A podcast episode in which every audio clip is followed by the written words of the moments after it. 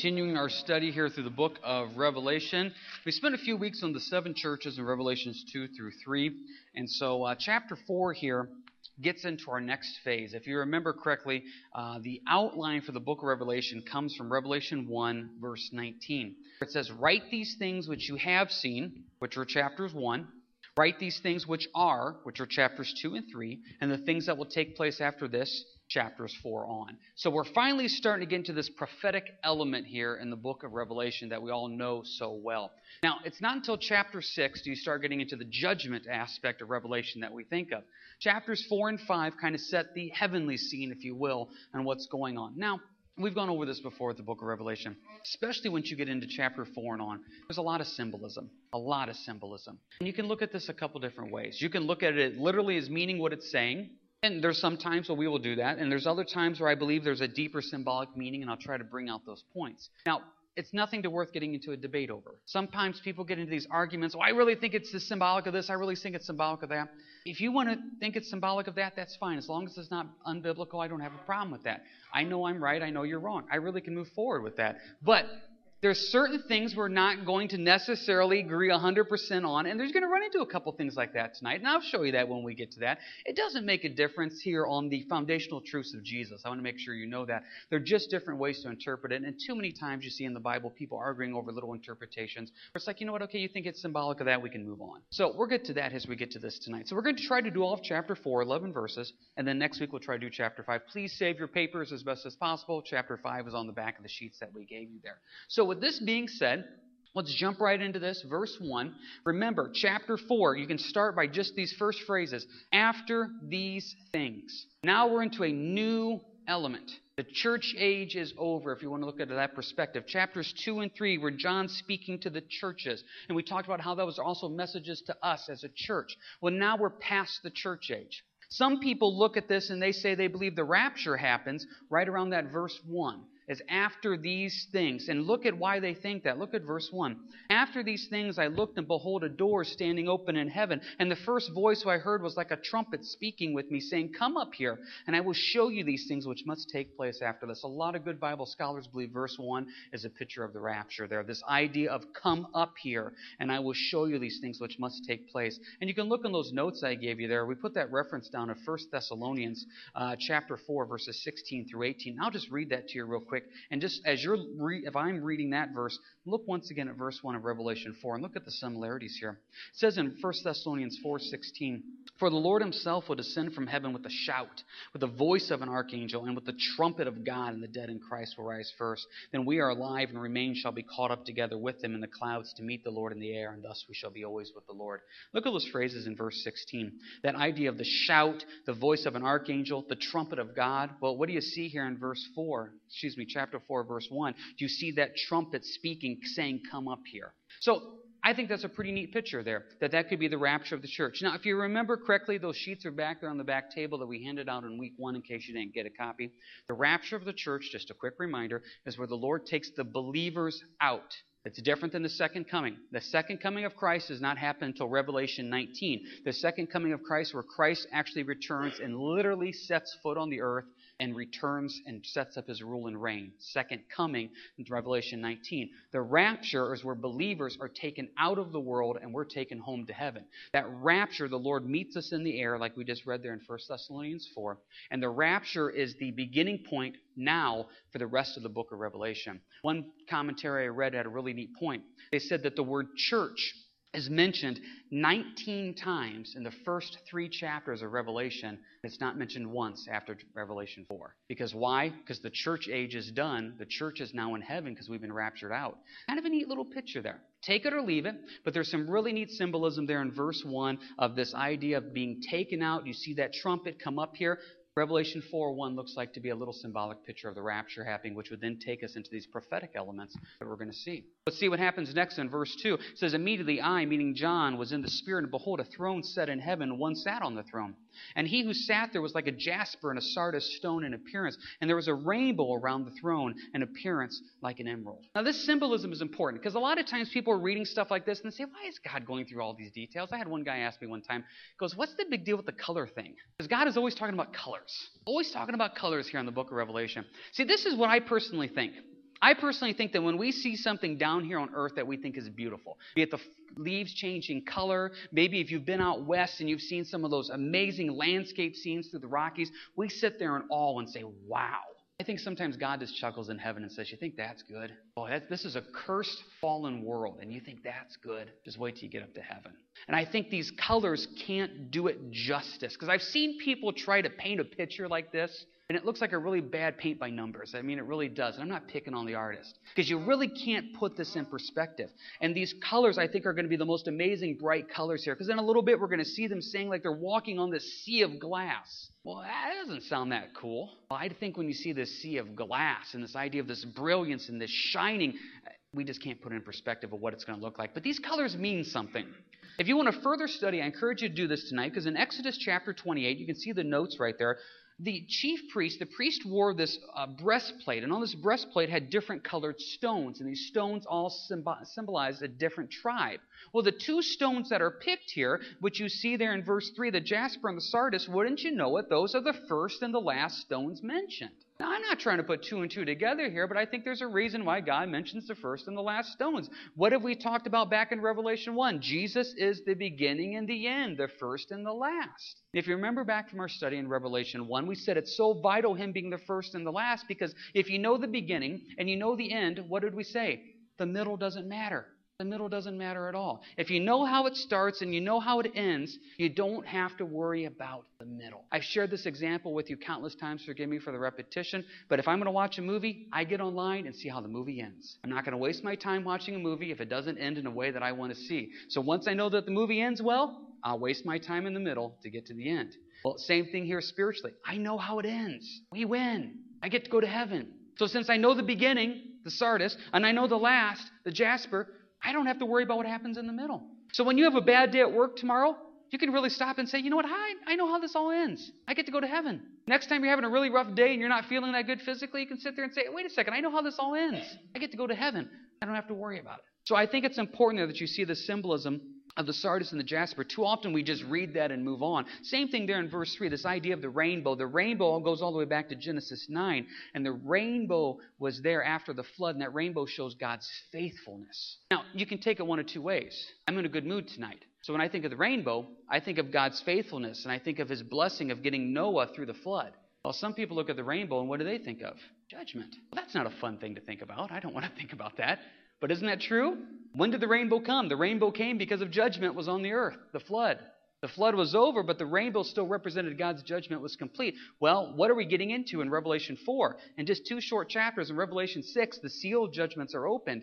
That rainbow also shows God's faithfulness, but it also is a symbolism of judgment, too. We're getting ready to judge here. In a few short verses, we're going to talk about thunders and lightnings. That's usually not a good thing when it's coming from God. Chapters 4 and 5 are setting us up for judgment that's going to come in Revelation 6. Not us, but the world. So in the first few verses here, you, I think you have a, uh, a, a, reference there to the rapture in verse 1. In ver, chapter, excuse me, verses 2 and 3, you have some neat symbolism of Christ and God's faithfulness and judgment that really starts to set the heavenly scene. Anybody have any quick questions, comments over the first three verses here? Yeah, Ryan. Yep, yep, thanks for jumping ahead. I was going to get to that in verse 6. Thanks for messing up a point. Anybody else want to mess the lesson up tonight? Just asking. Brav, you want to mess it up too? Go ahead. Yep. Yeah, right. Not on purpose. Well, no, come up here. This is for John.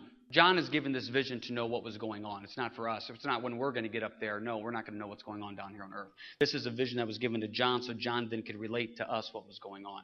I just think it's a neat little reference to possibly the picture of the uh, rapture because the church age is done, chapters 2 and 3. From chapters 4 on, the church is not mentioned, and you see this idea of a trumpet, etc. It's just a neat little symbolic picture, I think, of the church getting a chance to go to heaven in the rapture. I don't think that phrase there of, I will show you these things which must take place after this, I think that was given to John for them to tell us. Yeah, Ron. Mm-hmm. What's that? Yeah, yeah. Yeah, when we get to heaven, the rapture is going to be those that are alive, that are going to be taken up and taken to heaven, and then those that have already passed on in Christ will already be up there in heaven. There's no soul sleep. Yeah, Ryan. Well, here's the tough Mm-hmm. Well, I, you see, and that's where I would disagree. I think it does come out in black and white. I think when you get into First and Second Thessalonians, I think it gets to be pretty black and white there. That's my personal opinion. And you know, I'm trying to find these references real quick here, especially in the Thessalonians. Um, yes, yes, and that's the thing about the word rapture. The word rapture is actually the Latin word. And what it talks about here, but the, uh, those will be taken up um, in First Thessalonians 4. Let me see if I can find right there. Verse 17 Then we who are alive and remain shall be caught up that phrase caught up is the English, and if I remember correctly in the Greek it's harpazo, which means in the Latin it's rapture. And so what happens is the word rapture is in the Bible, it's just the Latin phrase of the word caught up there in verse 17. This is what I've noticed about the teaching of the rapture, and I'm not trying to get into denominational battle tonight by any means. Depending on what denomination you were raised in, depends on what you think about the rapture. There are certain denominations that just don't get into the concept and the teaching of the rapture. And what I've noticed over the years is, depending on what denomination you came out of or you're in, the idea of the rapture is something you just never really were taught on or never really heard a lot about. Certain denominations seem to hit it a little bit more, a little bit more end times events. So I don't want to say it publicly, but if you and I were talking privately, I'd probably say, let me guess what denomination your friend goes to, and I'm willing to bet I could probably guess, but I'm not going to do it while we're recording the message right now. But I'll talk to you afterwards.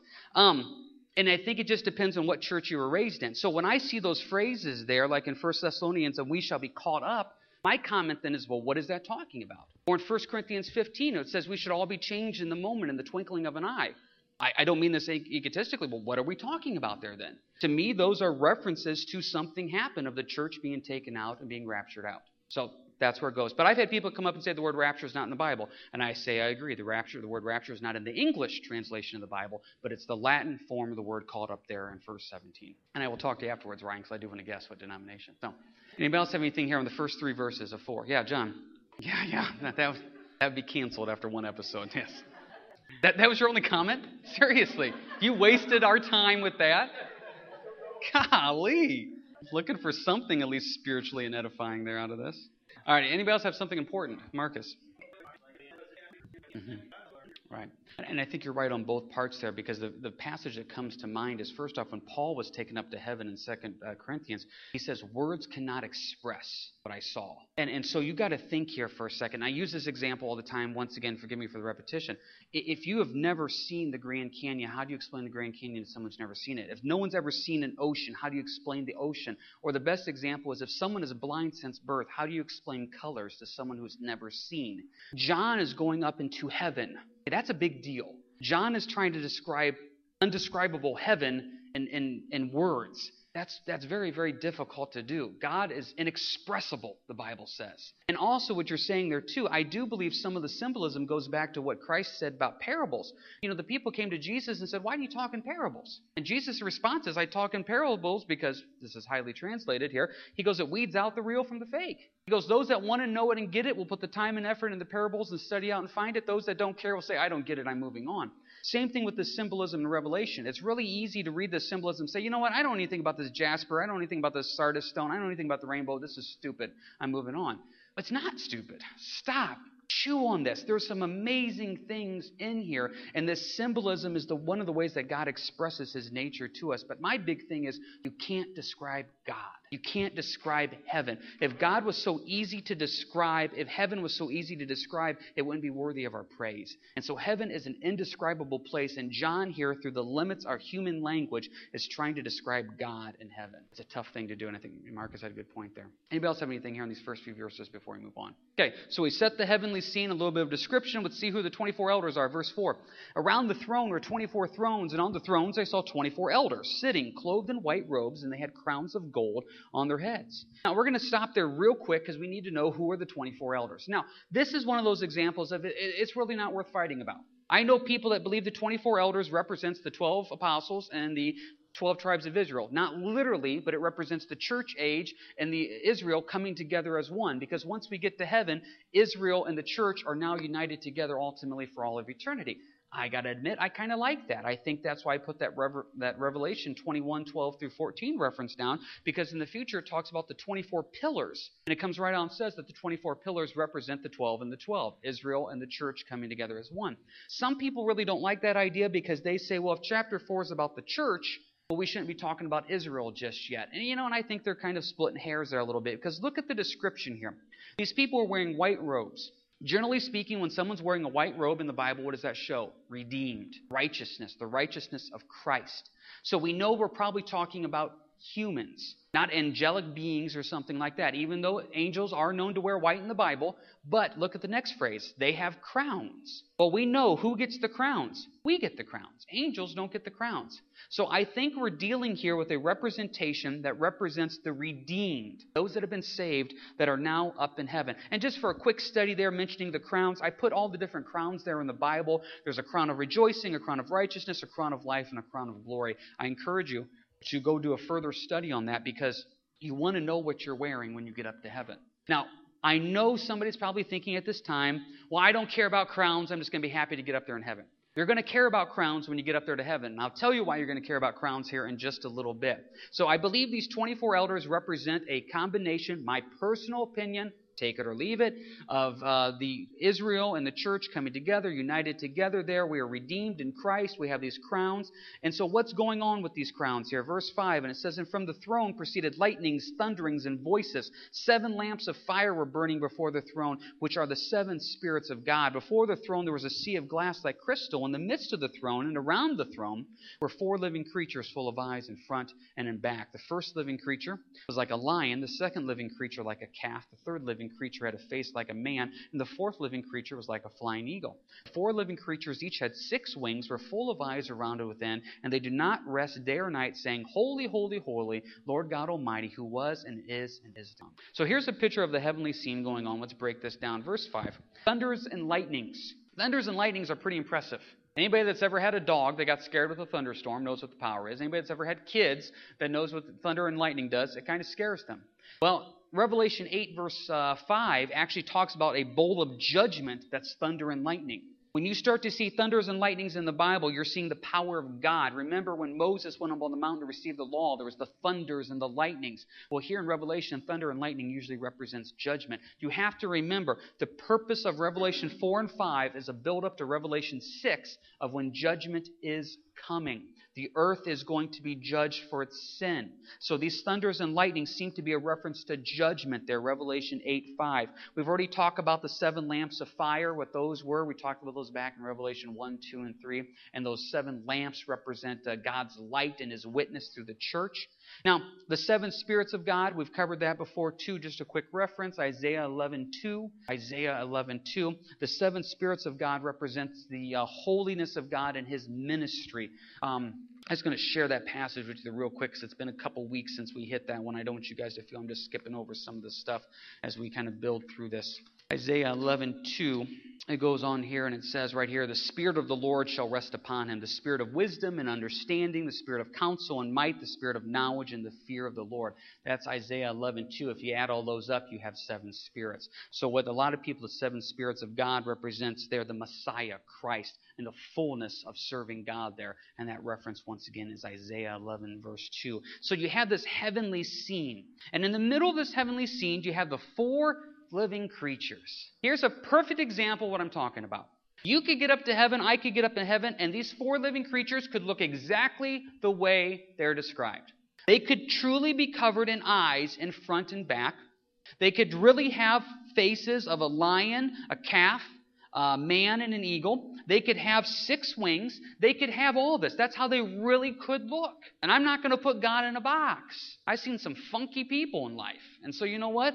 If there's people, if that's what God wants to have up there in heaven, that's what God can have up there in heaven. Now, I believe there is some symbolism in the way that those things are described. I believe the full of eyes represents the knowledge and wisdom of God and the alertness of God. We talk about that phrase somebody has eyes in the back of their head.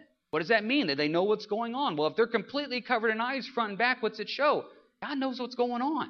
Well, what's the different faces represent? And you can look at these different faces, and I put a little uh, chart down here at the bottom so you can look at this.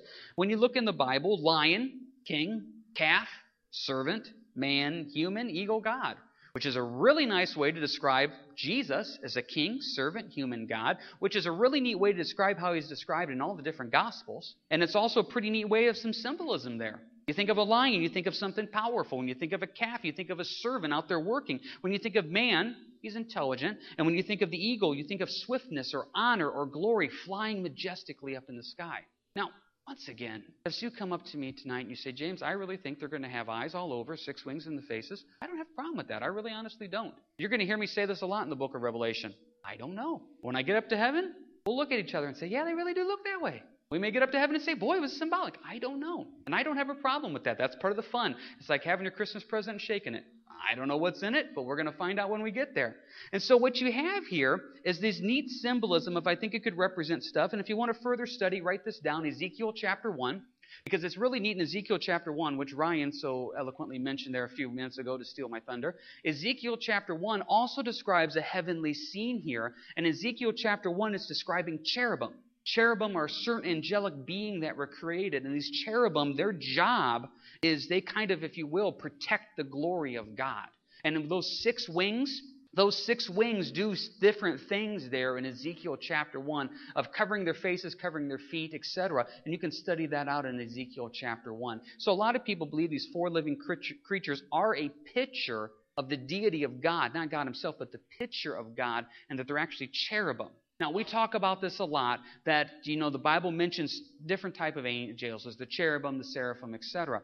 And so often when you think of cherubim and seraphim, you think of the chubby little babies, etc. that you see on the calendars. That's not what at all what the Bible describes them as. If you want a neat description of what cherubim look like, go to Ezekiel chapter 1 tonight and study that out and you'll see a very similar picture here to what we just studied in Revelation chapter 4. And I think that these pictures of the different faces and the eyes and the wings do all have a symbolic meaning of how it represents God and His holiness. But it also could really be their literal description of what these beings look like. We don't know 100% for sure. So check that out tonight in Ezekiel chapter 1. Now, before we get to uh, the worship part of this in verse 8 and on, does anybody have any quick questions, comments of what we covered here so far about the cherubim or the 24 elders, etc.? Ryan?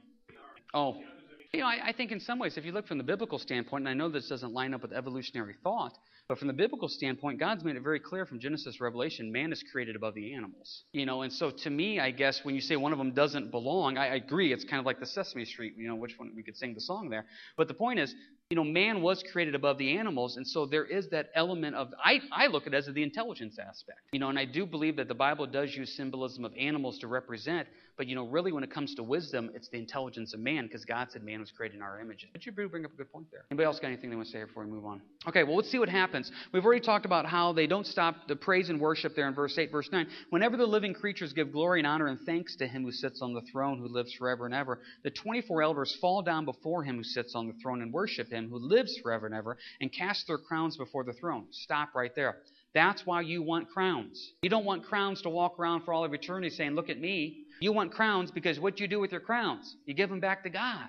See, that's the point of a crown. The crown is not for you to walk around for all of eternity saying, Look what I did down on earth, and I want everybody to kiss up to me for all of eternity. That's not what it is. The purpose of the crown is that when you worship the Lord, you put the crown back to Him. You say, Lord, it's not me, it's you. No, no, no, not me, it's you. You, Lord, it's all you. And so this crown goes to you. It's all about you. So the crowns are presented to us for us to give back to the Lord to say, Lord, it's all you. Once again, every now and then I run into somebody, it's like, Oh, I'm not worrying about rewards. I am worrying about rewards. I'm not worrying about rewards for my sake, but I don't want to be in heaven empty handed. I want to be able to say, Lord, it's yours. Here, take this. Take this. This is, this is my service to you. It's my worship to you.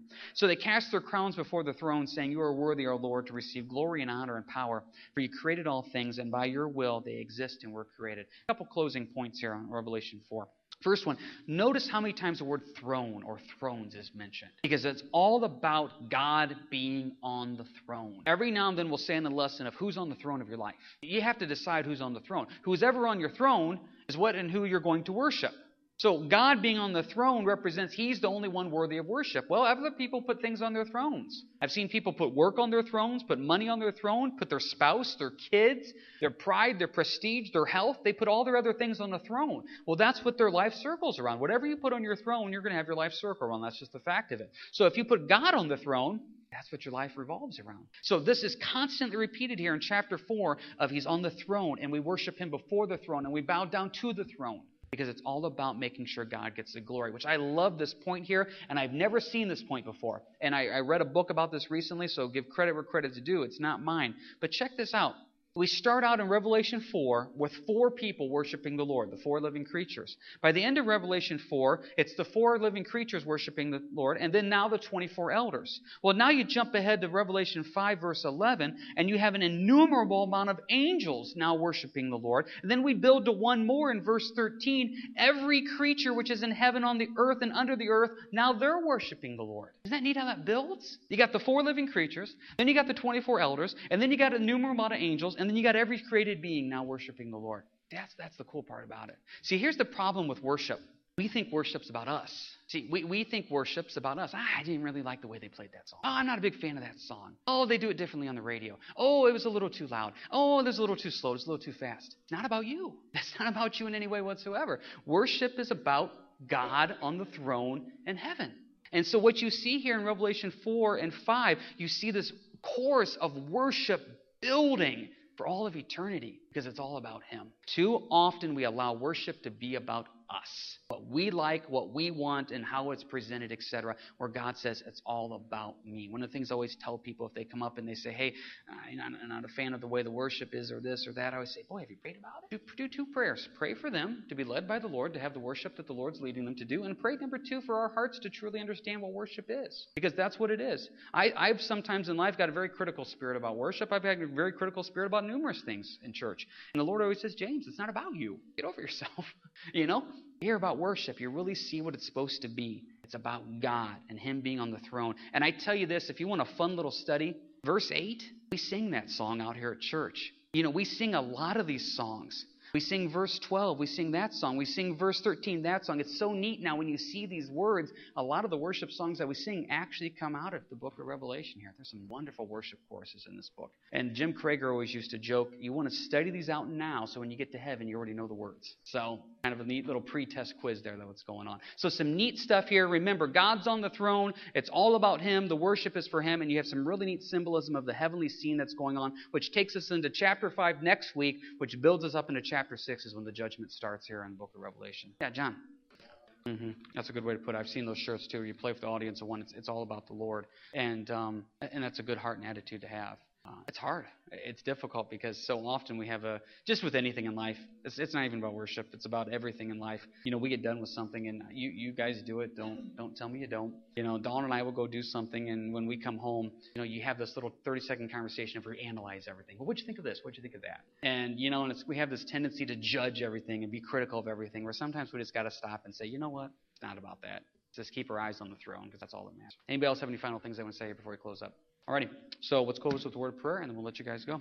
Uh, Heavenly Father, we just come to you now in the name of Jesus, and we just ask for your blessing upon all things. Lord, we really want to just focus on you on the throne. Uh, you're all that matters. Lord, help that just to be you. To have a heart just to worship and praise you, just not on Wednesdays or Sundays, but every day of the week, Lord, for you. Give us that heart, Lord. And bless the worship out here. Lord, just bless it. That it would truly be alive and active and spirit led for you, Lord, and just that you would move mightily in that, Lord, and we know and trust you will. Lord, prepare our hearts for heaven, you being on the throne. And we want you to be on the throne of our lives now. If there's something in our life right now that is not right and not in order with you, get it off that, Lord, and let it truly be for you. Everything we do, we lift this up in your name. Amen. Real quick, on spot. We still need to set up some tables and chairs in the back? No.